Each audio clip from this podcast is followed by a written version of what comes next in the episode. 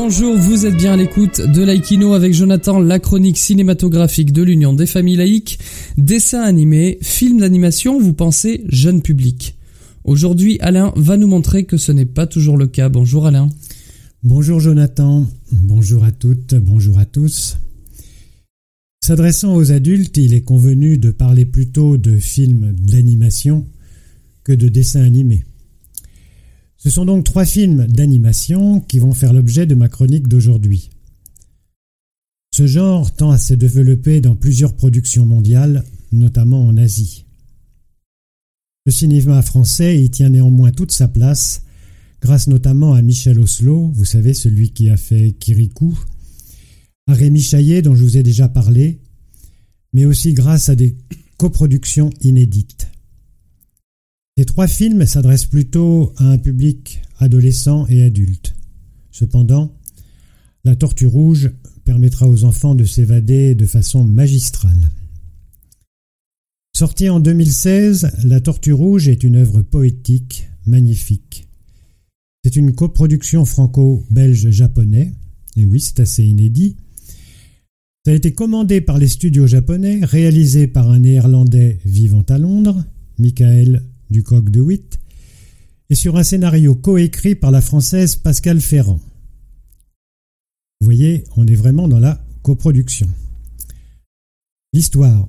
Naufragé sur une île déserte où la flore et la faune fusionnent et foisonnent, un homme découvre une tortue rouge, mystérieuse, qui va changer sa vie. Ce conte philosophique et écologiste jouit d'un graphisme de toute beauté avec des couleurs fluides et nuancées. Vous pouvez le voir en famille. Il n'en va pas de même, me semble-t-il, pour le film français de Jérémy Clapin, J'ai perdu mon corps, sorti en 2019. L'histoire. Au cours d'une de ses livraisons, Naoufel, livreur de pizza, va tomber sous le charme de Gabriel par le biais surprenant d'un interphone. Cette dernière le fait employer dans l'atelier de son oncle qui est charpentier.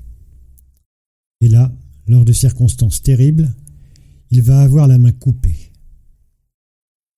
S'ensuit une série de flashbacks sur l'enfance de Naoufel, sur la quête de la main qui va tenter de retrouver son corps, tandis que Naoufel tente de trouver l'amour de Gabriel. Vous voyez, je suis très embarrassé pour résumer le scénario, parce que je risque de perdre votre intérêt. Mais à la vision, on vous serez emporté par ce récit initiatique d'une remarquable maîtrise et d'une noire beauté. Sorti juste avant le reconfinement, Joseph, réalisé par Aurel, est une coproduction franco-belge-espagnole. Il n'est resté que quelques jours en salle, malheureusement. C'est bien dommage. Un tableau, la rencontre d'un gamin d'aujourd'hui avec son grand-père, et c'est le début de l'histoire de Joseph Bartoli, dessinateur et homme politique catalan, d'abord durant la guerre civile espagnole, ensuite durant la Seconde Guerre mondiale, avant sa rencontre avec la peintre mexicaine Frida Kahlo. Si tant est qu'il faudrait le montrer, on voit dans ce film magnifique combien l'animation se prête au traitement de sujets graves, voire tragiques. Merci pour votre attention et je vous dis à très bientôt. Merci beaucoup Alain. En attendant de nous retrouver, n'oubliez pas notre émission de balado diffusion sur laïcitadufal.org ainsi que notre site ufal.org.